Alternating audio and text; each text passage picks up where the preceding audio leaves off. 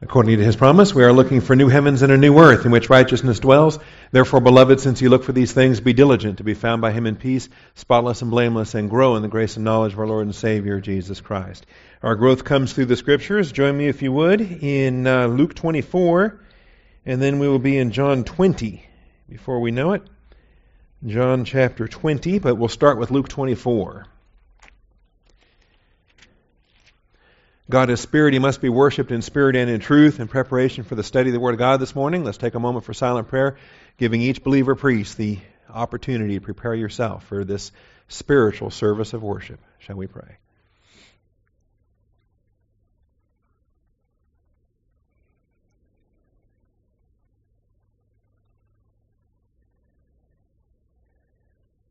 Almighty Father, we are thankful for so many blessings that you pour forth upon us. Every spiritual blessing in the heavenly places in Christ, and quite a few earthly blessings as well, Father, that you pour forth in your matchless grace. Father, we thank you for the blessing we have to assemble together on this day, to present ourselves before you, workmen needing not to be ashamed, rightly dividing the word of truth, to present our bodies as a living and holy sacrifice acceptable to you, our spiritual service of worship. And Father, we thank you as we study the truth of your word that we are being transformed by the renewing of our mind, Father, that we're not uh, being conformed to this age. We ask for your hand of blessing upon our time today, a uh, humility to evaluate effectively the uh, scriptures that you demonstrate for us related to faith and unfaith or unbelief. Thank you, Father. In Christ's name we do pray. Amen. All right. We've had quite a bit going on since we were here last. And you might have slept since then. A week ago, we were detailing the disciples' faith impairment.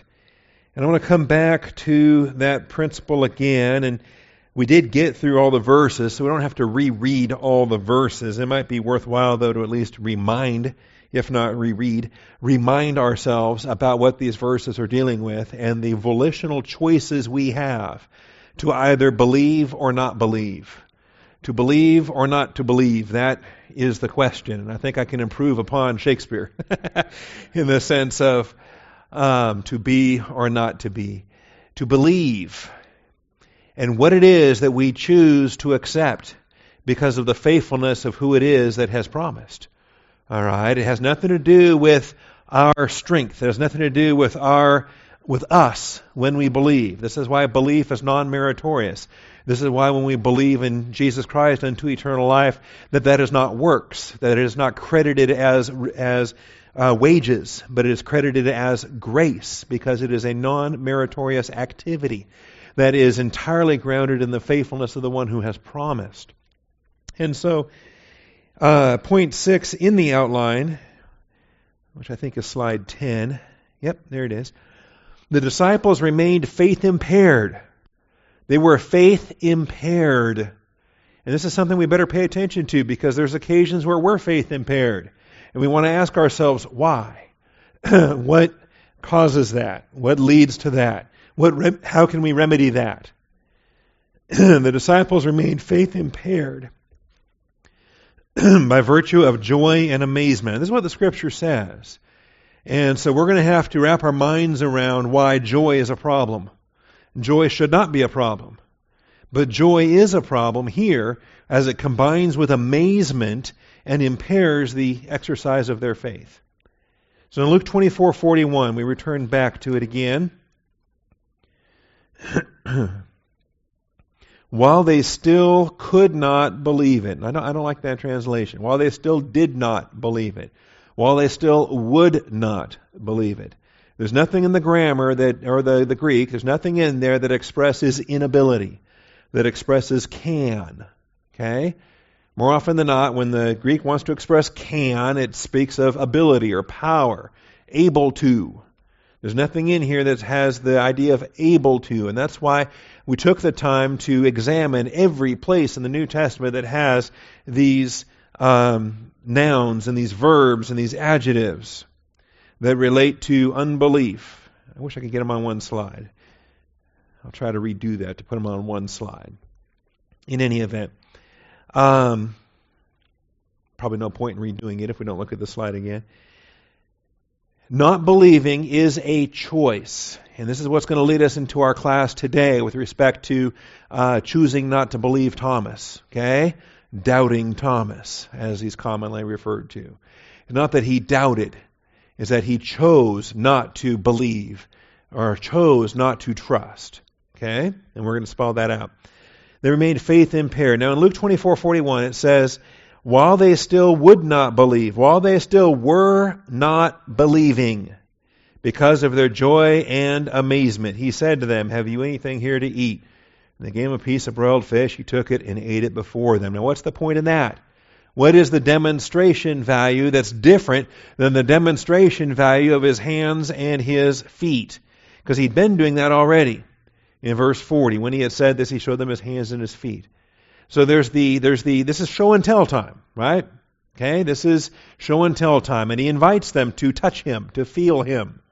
Okay, so what's the difference between the touchy-feely of verse forty and the eating demonstration of uh, verse forty-two and forty-three?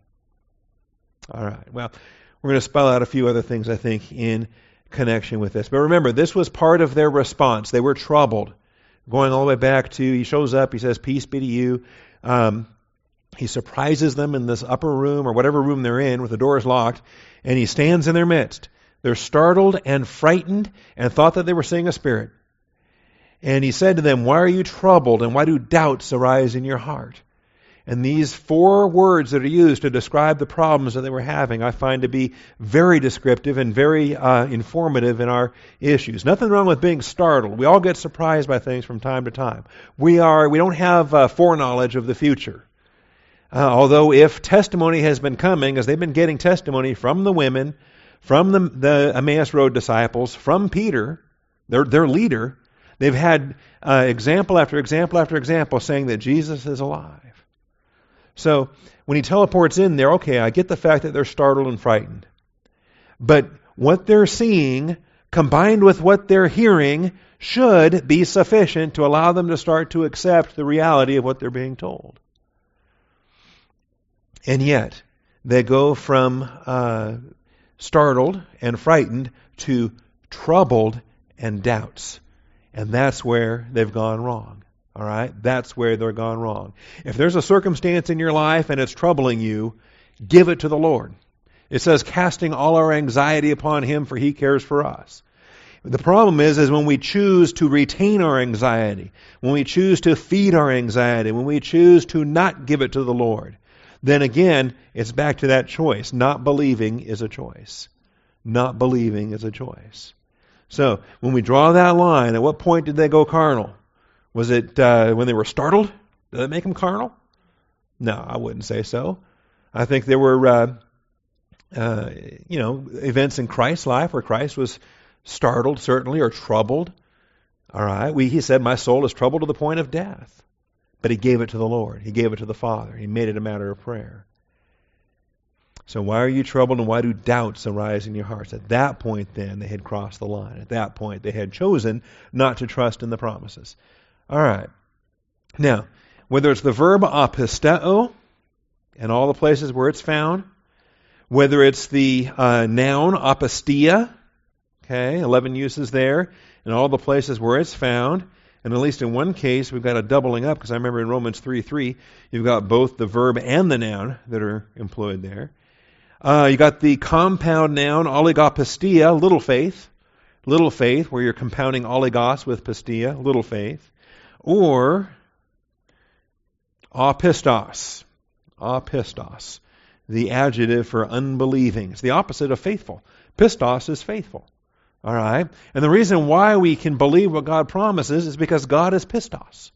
Because God is pistos, we don't want to be apistos. We don't want to put the alpha in front of that and be the opposite of what our Savior is. We're called to be faithful. We're called to be believing ones.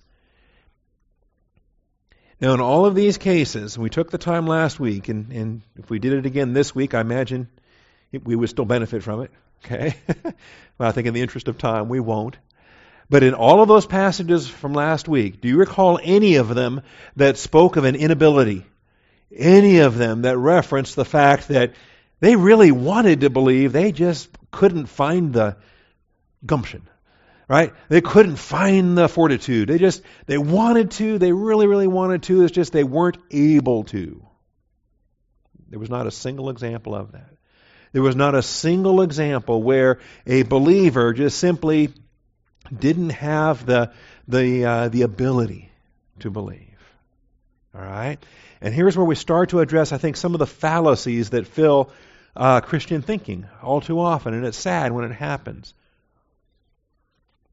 because they're confusing um, spirituality with maturity, and they're confusing faith and the ability to walk by faith with um, and, and strength in the faith.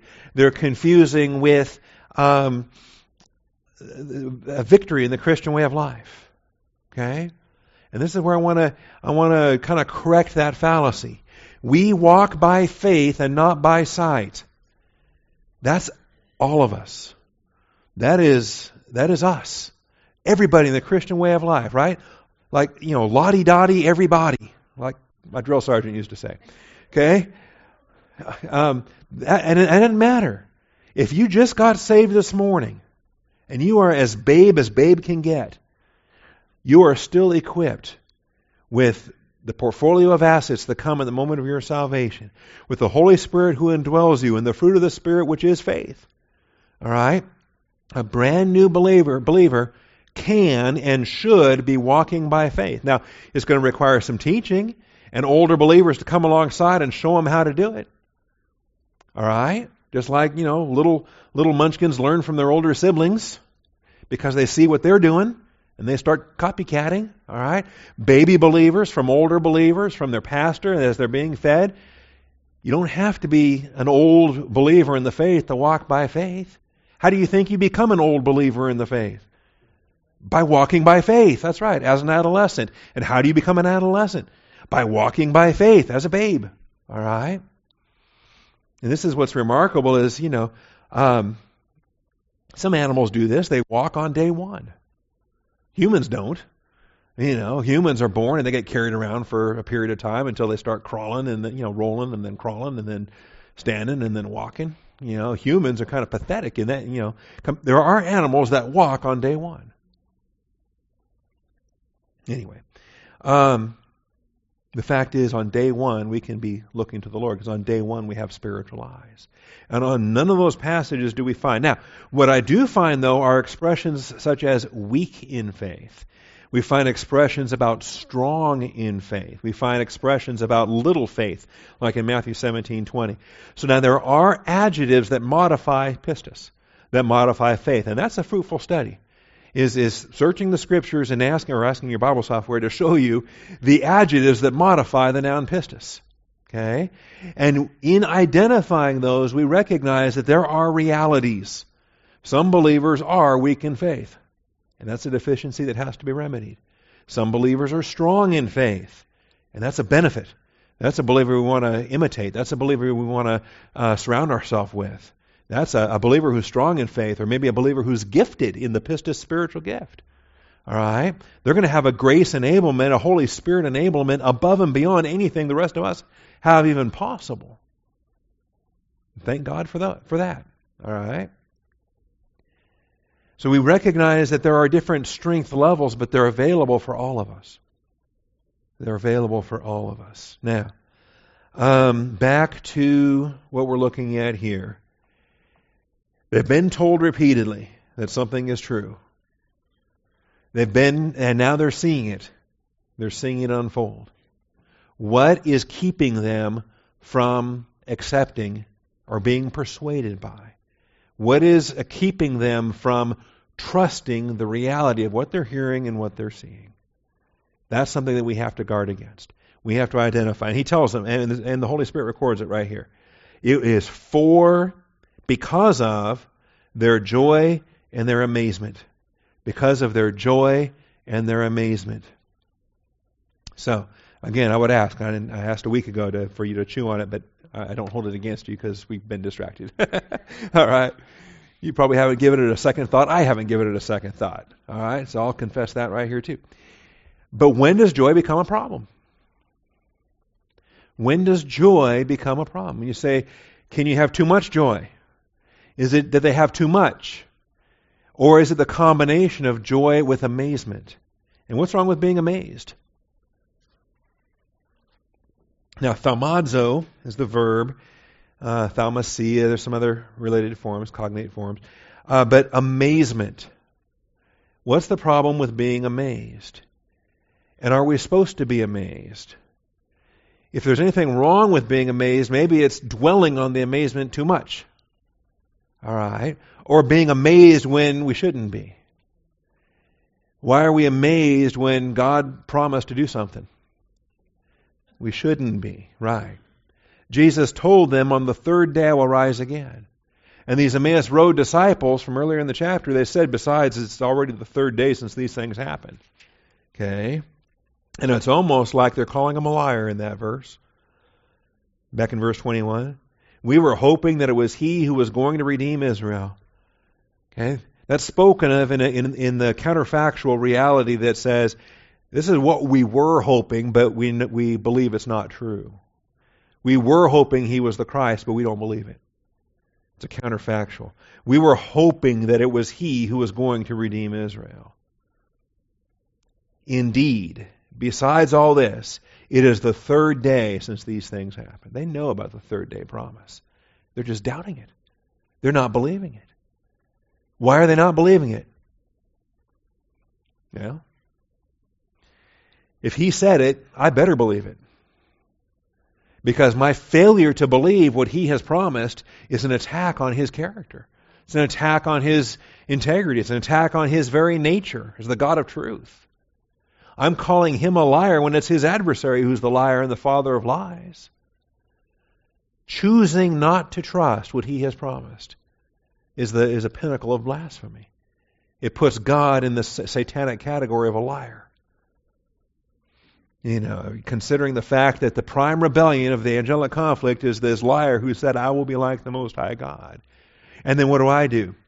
I turn around and I, I make the Most High God like that liar. I make him a liar and the truth is not in me. Okay? I really ought to teach First John one of these days. Now I'll let, I'll let Dan do that. So now,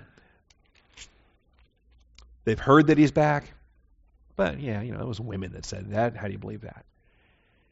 And then Peter said he's back and he's the leader. Yeah, but Peter says a lot of things. Peter's kind of stupid, you know? Peter said, get behind me, you know, uh, far be it from thee, Lord, this should never happen to thee. And then and then Jesus said, get behind me, Satan. So, you know, okay, Peter said it, but yeah, that's just Peter. He says a lot of things. These Emmaus Road disciples said it. Said, we saw him in Emmaus. Well, can you really trust those guys? They didn't stick around like we did. They bailed on us at before dinner time and they were headed back home. Then they came running back saying, oh, we saw him in Emmaus. Really? Is he at the tomb? Is he at Peter's house? Is he at Emmaus? Where is this guy? Why does he seem to be popping up all over the place? Can't believe any of them. A bunch of liars. And then he pops up right there in their midst. Maybe that's what troubled them. All right. And all these doubts. Anyway, Scripture says they did not believe. They apostateod. They apostateod. Okay, that's what I was going to do. Let me bring this up.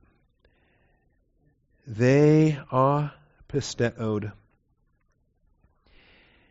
And uh, I want to refresh my memory on this verse before I say something inaccurate. Luke twenty-four forty-one.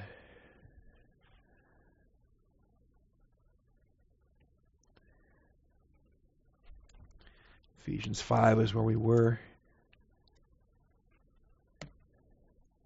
before. You ladies were having your prayer time, and us men were having a last-minute uh, wedding prep in Ephesians chapter five. So in verse forty-one, is that big enough? Etide apestunton auton. Apates karas, kai, thamazonton. That's the, uh, those are the participial phrases that express, that, that set the table for apenautois, he said to them. Okay? So you don't even get to the verb until the main verb, which is he said, right there. He said to them, okay, do you have anything to eat? And all of this, etida apestunton, auton, apates karas, kai, thamazonton, all of that is setting the table. It's the, it's the conditions in which Jesus said to them. Okay? Eti, while they were yet. While, during, yet, still. But they were still. And then apestunton. Apestunton. This is the verb apisteo. Apisteo. All right. Apisteo. That's the verb. Apisteo, that I gave you there in a point A. Apisteo. Okay? Now,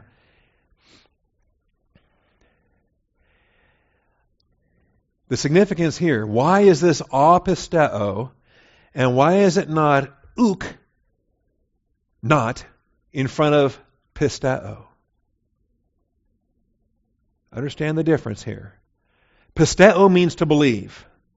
And I can put a, an ook in front of it and say, did not believe. Okay? That's not what the verse says. It's not the fact that they did not believe with ook and pisteo, as if pisteo is an activity, they just weren't doing it yet. Does that make sense? So pisteo is an activity, meaning to believe. And if they're not doing it yet, then it's kind of a passive thing. It's kind of an omission, right? It's the sense that, well, they're just not doing this pisteo verb. It's worse than that. More than the fact that they're not doing the pisteo verb, they actually are doing the apisteo verb. Okay? You see the difference? They are actively apisteoing. It's a present participle of apisteo. So it's, it's beyond the fact, it's, it's not just a sin of omission. That's, that's what I'm emphasizing. Okay? And maybe I can think of an English equivalent. Right?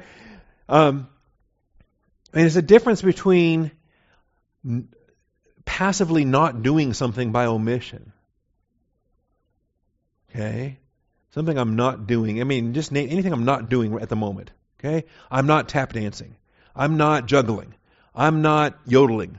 There's, I mean, there's an infinite number of things I'm not doing right now in the pulpit. Okay? That's not what this verb's talking about. It's not a passive not doing something. It's an active. It's an active doing something. And the action of apisteo is disbelieving. Disbelieving. That, I think, gets missed. It's, it's, you see what I'm saying? It's more than just an omission of believing. It is an active disbelieving. They were disbelieving. So, while they disbelieved, while they disbelieved. And then it gives the basis for the disbelief.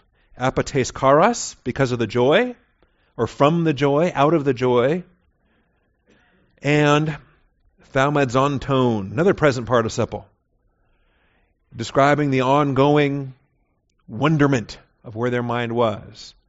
Joy is a noun, but uh, thaumadzonton is a participle, a verbal noun. Their wonderment, their wondering, filled with amazement, filled with wonder.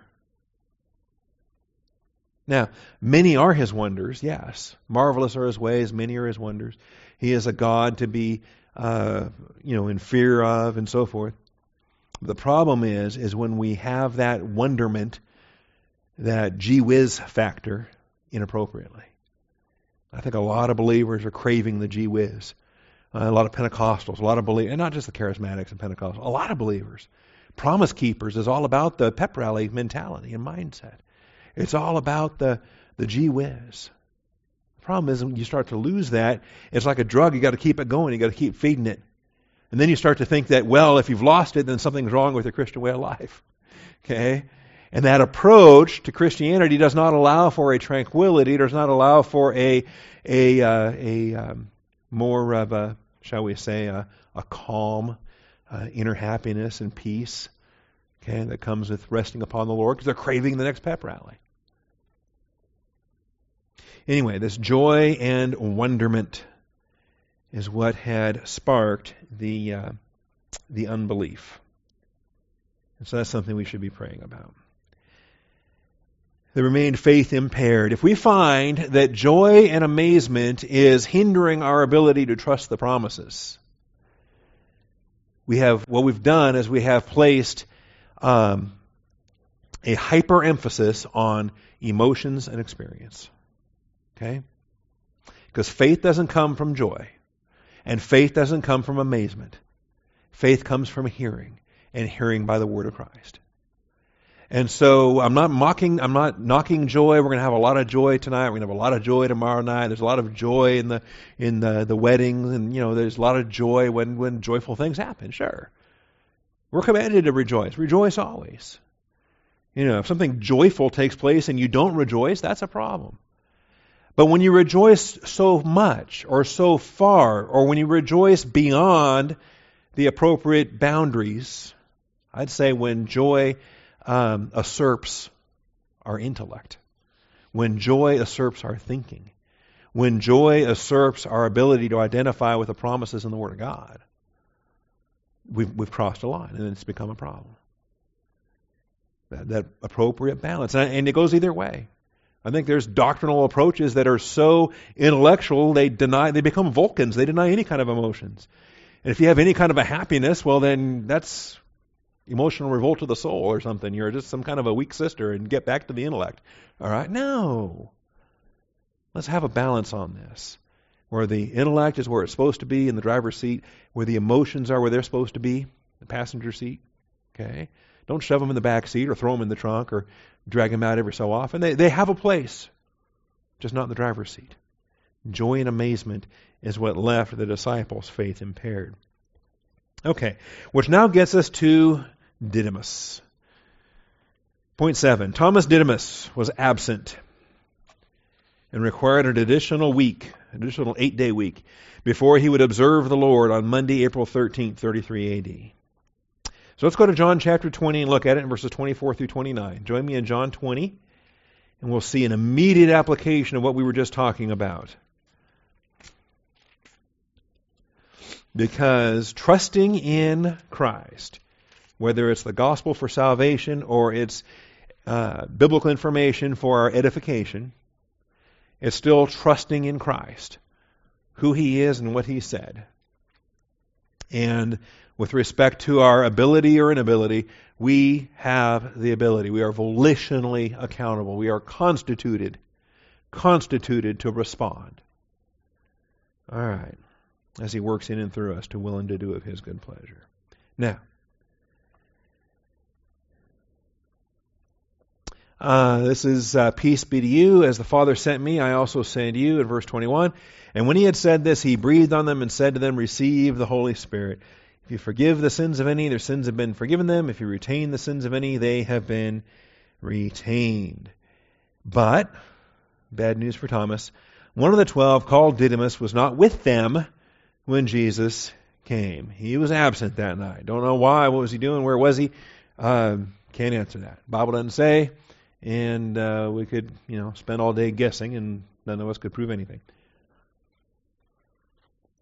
because the verse doesn't say. So, the other disciples were saying to him, imagine the next day or the day after, throughout the week, or what have you. The other disciples were saying to him, we have seen the Lord. But he said to them, unless I see in his hands the imprint, the tupas.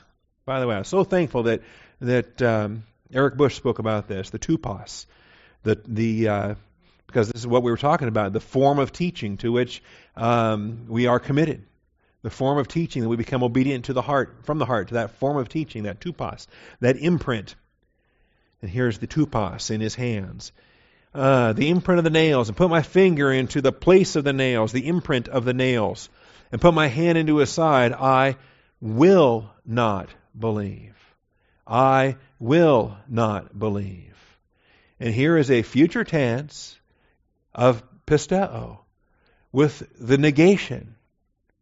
He will not pisteo. I will not believe.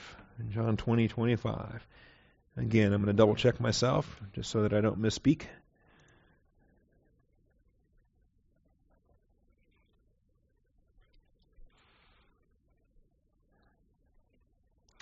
Aon me ido, unless I see.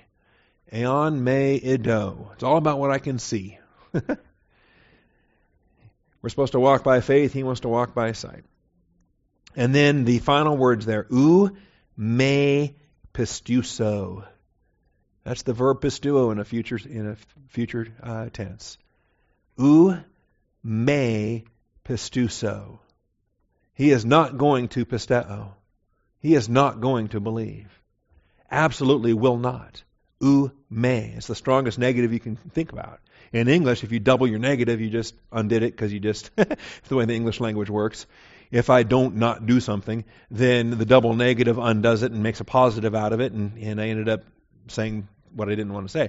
But in Greek, a double negative intensifies it and makes it stronger. U me. Not just I won't believe, I absolutely will not believe. No way, no how believe. Unless. Aon me. With a subjunctive, ido. If I see it, I'll believe. If I don't see it, I absolutely will not believe. So this is the choice he is making. Not that he can't, that he won't.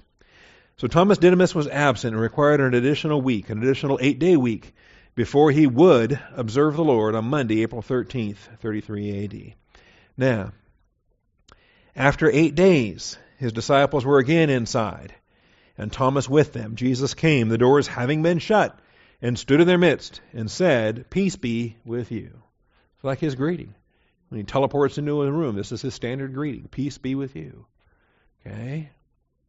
I'll have to remember that next time I teleport.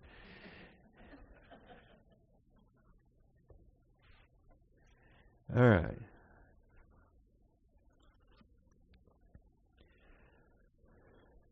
I have teleported once in my life, but I, that's not a good story to tell in church, so I'll save that for later.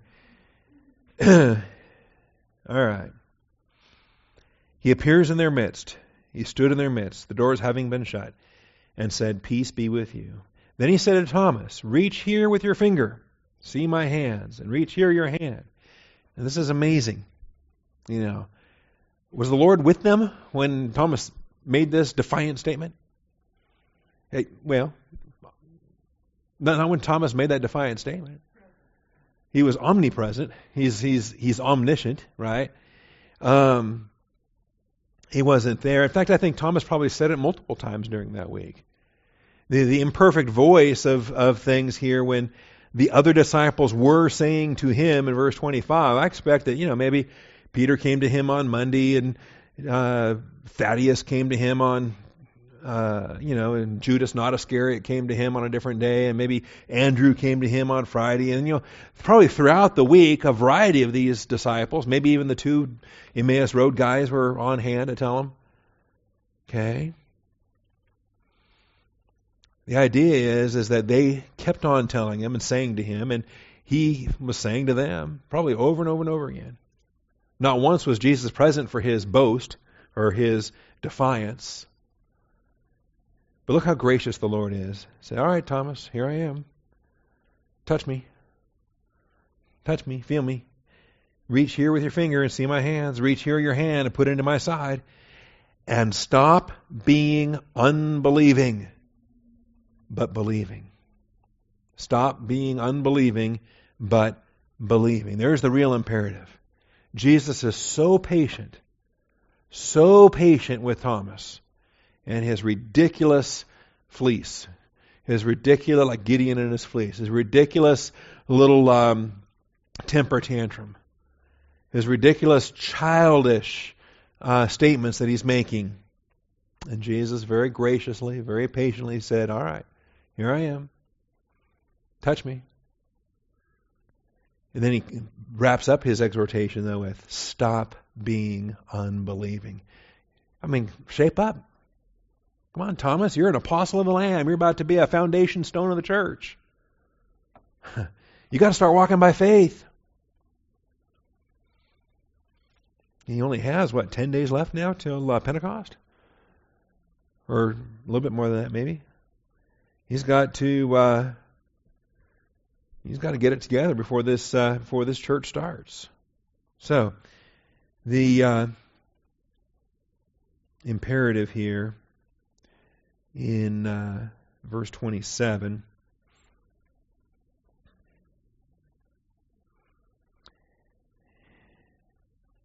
you have may plus ginnamai, and the imperative is ginnamai. And uh, the apistos or pistos, those are the choices. What's it going to be? Are you going to be apistos or are you going to be pistos? And it's entirely up to Thomas to make the volitional application. Now, Thomas is saved. Thomas has eternal life. Thomas is born again, regenerate. Is there anyone here that doubts that? You'll probably encounter people that will, but hopefully not in this room. All right? This is the thing. It, there are certain theologies that won't accept the fact that a believer can be an unbeliever. And that's only the weakness of our language. We've got to stop using believer that way, maybe. Okay? Because a born-again, regenerate member of the royal family of God, a member of the body of Christ, can be an unbeliever, can stop believing, can stop walking by faith, can be unbelieving, as Jesus said here. The command is, don't be unbelieving, but believing. And if we can wrap our minds around that and accept that, without the fear of, you know, he doesn't lose his eternal life. He doesn't lose his salvation. He's going to go to heaven when he dies.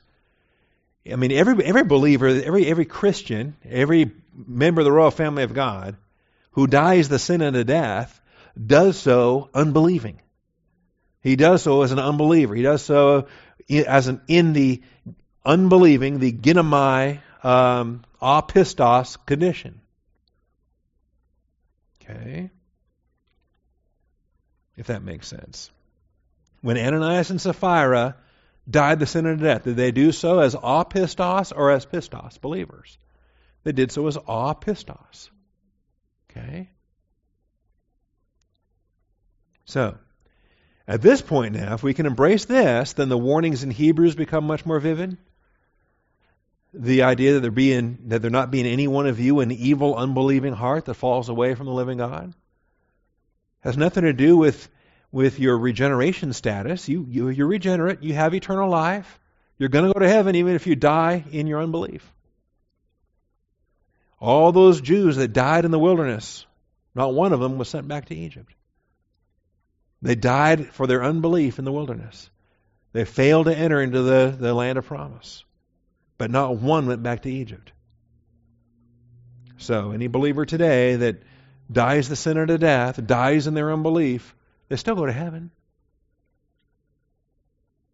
Hopefully we're clear on that. Now, who is this doubting Thomas guy anyway? Well, Ta'om.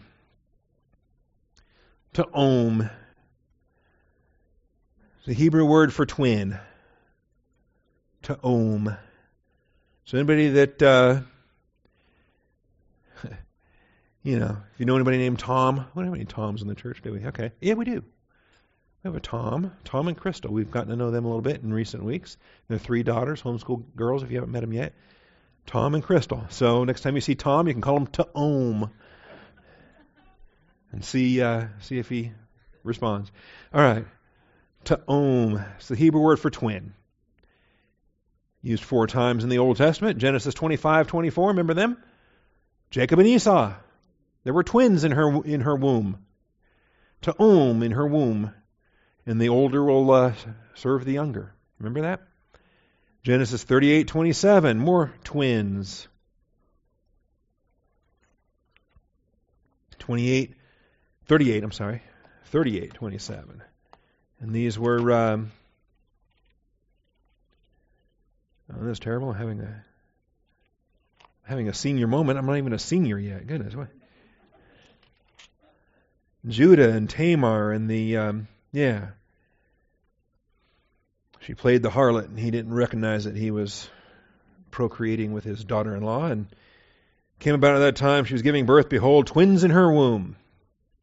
Why am I not thinking of their names? Perez and Zerah. There we go. Perez and Zerah. Okay. Perez came out. What a breach you made for yourself. So named him Breach. And uh, Zerah. Okay. Then uh, Song of Solomon four five and Song of Solomon seven three. He's complimenting her breasts, causing, calling them twins. All right. Thomas. Now the Greek, Thomas, theta, omega, mu, alpha, sigma. Thomas. It's not a Greek name. It's a transliteration of the Hebrew name. Thomas is the Greek transliteration, while Didymus is the Greek translation. So Thomas transliterates, just gives the letters a phonetic equivalent, but Didymus translates. So the, the names are the same, just one is a transliteration and one's a translation. Didymus, D I D U M O S, is the Greek translation. But we have no idea who Thomas's twin was. Now, goodness, here's here's some legends for you. Okay, he's called twin. So who's his twin? Okay? And uh, including this horrible idea that he was Jesus' twin. You know, consider the fact, if Jesus had a twin, guess what? We're talking virgin born, sinless, perfect. Okay? Problem there. There's only one. There's the first Adam, there's the last Adam. Jesus doesn't have a twin. And I think you can uh, end up with a conundrum and a circumstance there that would, uh, yeah. No, we have no idea who Thomas's twin was. Uh, there are, uh, we don't really know much about Thomas. There's other legends and things pretty much after this episode in, into the church age. He went to India, and that's fairly well attested and in multiple sources, and uh, continues to be uh, attested to this day. The descendants of his ministry to this day credit Thomas with their founding, and uh, so forth. We have really no reason to doubt those histories, those traditions and legends, and there's no reason not to accept them as valid um, as far as that goes. All right. Point B, not believing is a choice. In this instance, by someone who places God under their circumstantial requirements for believing. We turn it around, and this is what we've got to understand. But I think this becomes a hindrance to believing.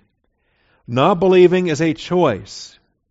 Not believing is a choice by someone who places God under their circumstantial requirements for believing.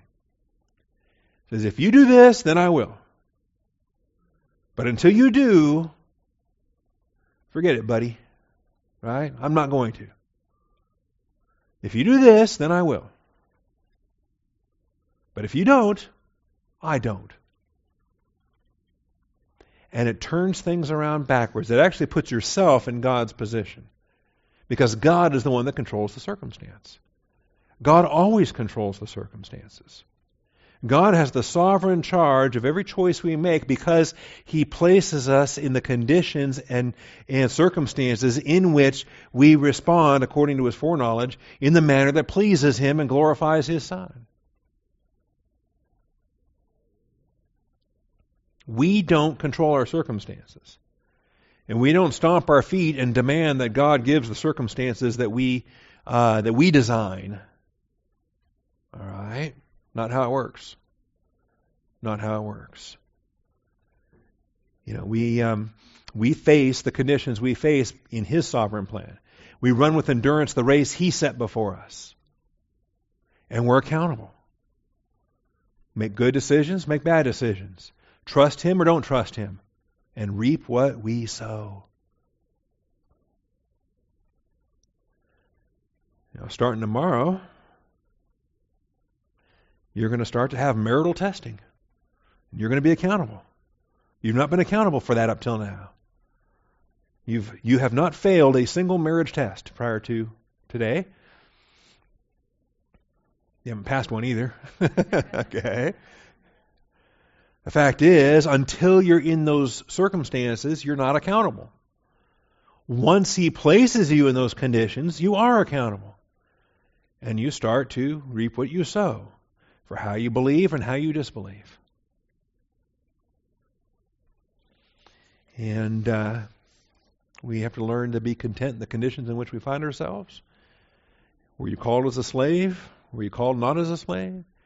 We, we, we want to be faithful in those conditions. If he chooses to remove our conditions or change our conditions, specifically marital and non-marital in, in First Corinthians seven, we just, we're faithful where we are in what he has designed us to be, running with endurance the race set before us. When he chooses to change the conditions, he's free to do that. Again, we want to stay faithful, trusting that if we had been faithful in little things, we will still be faithful in bigger things. And we want to build upon what we've learned in the smaller faithfulness with bigger faithfulness. But we don't set the conditions, saying, well, until you give me such and such, right? You know, pastors start demanding bigger flocks or something, right? Or bigger buildings, or, well, you know, I would I would have had a bigger ministry if only the Lord would have given me a bigger ministry, and, you know, goofy stuff like that. Okay? How about you walk by faith in every circumstance of where he has you? And you can't fail a test and say, well, it's not my fault. You know, if the miracles had been done in Sodom and Gomorrah that were done in Capernaum, they would have repented. So can they stand at Judgment Day and say, wait a minute, it's not our fault. You should have given us Capernaum miracles. No, they're accountable. They will stand on Judgment Day, and they're going to rebuke the unbelievers from Capernaum. They're going to rebuke those unbelievers to say, man, even we would have repented if we'd have seen Jesus walking amongst us. Okay? So again, we, we've taught this before, but we, we understand who is in charge of the circumstances. Why does he send Capernaum miracles to Capernaum and not send them to Sodom? Why does he send Jonah to Nineveh, and why does he send um, Nahum to Nineveh, Nineveh one hundred fifty years later? Why does he send when he sends? Why he... See, we ask all these why questions. God has the answers for all of these. We we may not. God controls the circumstances. And the minute I turn around and start demanding particular conditions and circumstances for my faith, I'm putting myself in God's position. God does that. God does that. And then holds us accountable when we when we believe and when we disbelieve. In fact, commands us to not be unbelieving but believing. Because we can be unbelieving. This is, to me, so so huge. U me pistuso. I will not believe. Um, and he says, stop being unbelieving, but believing. I have yet to find a single imperative ever given by God in Scripture to a recipient of that command with an inability to obey. I've never seen God. To me, it is insanity for God to give a command to a person, human, angel, man, woman, whatever, to give a command to a person unable to obey the command. Never command a man to have a baby. How dumb would that be? Okay? Women have babies. Commanding a man to do something he's unable to do, or a woman is something that they're unable to do. The command to be un, to be believing and not unbelieving. Intrinsic to the imperatives of Scripture is the capacity to obey the imperatives of Scripture. And implicit with the accountability, the law of sowing and reaping and accountability demands ability. Demands ability. This, this is a pet peeve for me because of the, the, the, the Calvinists I've debated over the years. They will insist upon inability. They will insist upon the fact that no one can believe until God makes them believe in a deterministic sovereignty that forces every choice we ever make. And that front loads regeneration in violation of Scripture. and, and where God causes us to be born again so that now we can believe. Not so. That's backwards in the in the order, in the grammatical syntax of the New Testament. Stop being unbelieving. Do not be unbelieving, but believing. And he's telling a born-again, regenerate child of God to not be unbelieving, but be believing. Ginomai, the imperative, become a believing one. I think every single day we're going to wake up and become believing ones. Every single day we're going to continuously, day after day, repeatedly, we're going to Ginomai. We're either going to Ginomai as an apistos or we're going to Ginomai as a pistos. Day by day by day. Either the Word renews us or the world conforms us. The age conforms us. Okay? So, Jesus graciously provides Thomas's circumstantial requirements. You know, very gracious. I think God is merciful. We may get a warning. A personal rebuke comes as a warning. And then he orders Thomas to change his choice from unbelieving to believing. Now, Jesus answered and said to him, "My Lord and my God," in verse twenty-eight, we can rejoice in that. Okay? In other words, he responds to the rebuke. He responds to the rebuke. Would, would that grace have continued for a second rebuke? Would that grace have continued for a third and a fourth rebuke? Jesus, uh, Jesus is graciously providing those circumstantial requirements, but would he do that a second time, a third time, a fourth time, a fifth time? How long, how much rope do we have as believers? I think it's a short leash. I believe um, it's shorter than the unbelievers have. And I believe the older we grow in the Lord, it gets shorter and shorter and shorter. God expects more of us the longer we're in the ministry. He expects more of us the longer we've been walking with Him. And our rope gets shorter and shorter and shorter. You know what I'm talking about when I say our rope, right? Our leash, our noose. Okay? He will hang us on that rope. God will discipline us. He scourges every son that He receives. So He's gracious this first time. Okay, well, Thomas, you weren't there. But He goes on to say, "Because you have seen me, have you believed?" Now, interestingly enough, verse twenty-eight does not, I don't think Thomas touched Him. Doesn't say that he does. I don't believe he did. He said he wanted to. Said he, he wouldn't believe unless he did. But as soon as he sees him, Jesus doesn't say, "Because you've touched me." He says, "Because you've seen me, have you believed?" I think that he said, "Okay, here I am, touch me, feel me." And Thomas didn't dare. I, I, he was just so struck, so rebuked, so humbled, so fearful. He just, I think he probably fell on his face right there on the spot. And didn't insist on, you know, reaching in, poking, feeling. I mean, the moment he visually saw him and heard that rebuke, "Touch me, feel me. Here's my hands, here's my side." You know, and, and is this is this harsh language? I think it's some of the worst rebukes in the world are given with kindness. You know, "All right, Thomas, here I am. Here's my here's my side. Here's my hands. If you must, you must. My Lord and my God.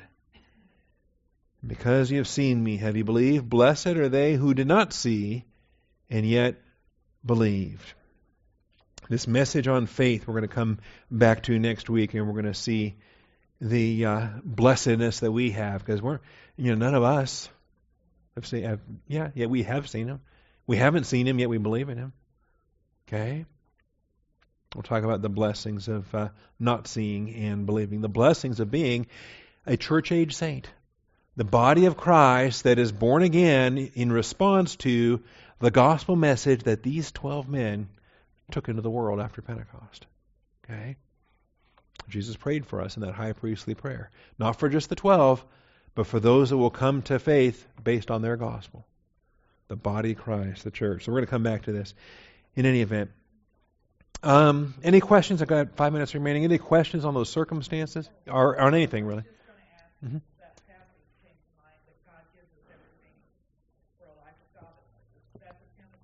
That's First Peter, yeah. That God provides all things pertaining to life and godliness. Seeing that His gracious, yes, that's First Peter one. And the, um, or Second Peter one, let me double check. Second Peter one. Yes, Second Peter one, three.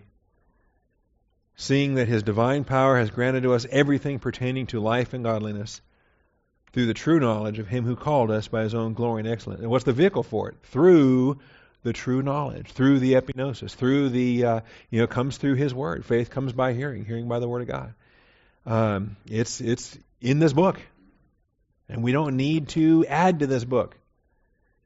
Adding to this book means that everything there is a lie. No, it says everything. Everything pertaining to life and godliness. So if I'm going to try to blend the Bible with human philosophy, that's a problem. And if I claim that, well, He hasn't given me what I need to trust in Him, wait a minute.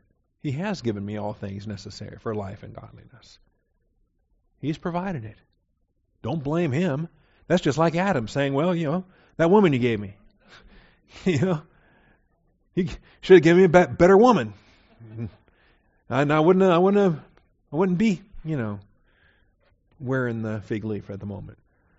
Okay? No, don't blame Him and what He gave you. He's given you all things, everything pertaining to life and godliness. Yep, that's true. The circumstances. God's in charge of those circumstances. He knows all the what ifs. He knows every what if. We were talking about this on Saturday as well. David prayed about those men in Keilah, with the, with the inhabitants of Keilah, give me up. And God says, yes, if you stay here, they will give you up. So He doesn't stay there. And God knows the counterfactuals to things that don't even happen. He knows the counterfict- uh, counterfactual of a future event that never happens because David leaves before it can happen. But God knows those what ifs too. The what ifs that do happen, the what ifs that don't happen, the what ifs that can't happen because something else didn't happen first. All of that is in His middle knowledge. When we talk about, when we talk about the foreknowledge and the, the middle knowledge of God's omniscience and what it is that He selects when He picks out exactly those circumstances that give the maximum glory to Jesus Christ. The circumstances in which I got saved. My mother sitting down with me at a dining room table at the age of four. Are there other circumstances where I would not have gotten saved? Sure. Think about the circumstances where you got saved. Are there other circumstances in which you would have rejected that message? Sure. In fact, for some of us, uh, many of us didn't get saved on the first gospel hearing. Many of us got saved on the second, the third, the fourth, the hundred and fifth. All right? Because the circumstances weren't uh, precisely what they needed to be in God's foreknowledge for where your response was going to be. But He knows all that. He knows exactly that. And so to obtain the results He desires, He doesn't have to force you to do anything because He knows what conditions you'll do what He wants you to do. So He creates the circumstances where you do that which is pleasing in His sight, that which glorifies His Son. And it means that Sodom doesn't get the Capernaum miracles. Okay? It means Capernaum gets the Capernaum miracles, and they don't respond to it anyway. And He knows all that. Father, I thank You for Your truth. I thank You for this message. It's a lot to chew on, Father, and I pray in the coming days that we would dwell upon the apistos passages of the Scriptures, and remind ourselves that many of those applications are born-again, regenerate individuals that are not walking by faith. The unbelief of the believer, Father, is a terrible problem. And all too often, all too often we dismiss those passages as talking about the unregenerate when they're talking about the uh, the unfaithful, the, those not walking by faith, the unbelieving. And many of the unbelieving are actually unregenerate, or I mean regenerate. And I just pray, Father, that we would chew on it and consider it and uh, accept the warning passages for what they are. It can be my heart. My heart can become an evil, unbelieving heart that falls away from the living God. I pray it never does. I thank You that on this day it's not. And I thank You, Father, in Christ Jesus' name. Amen.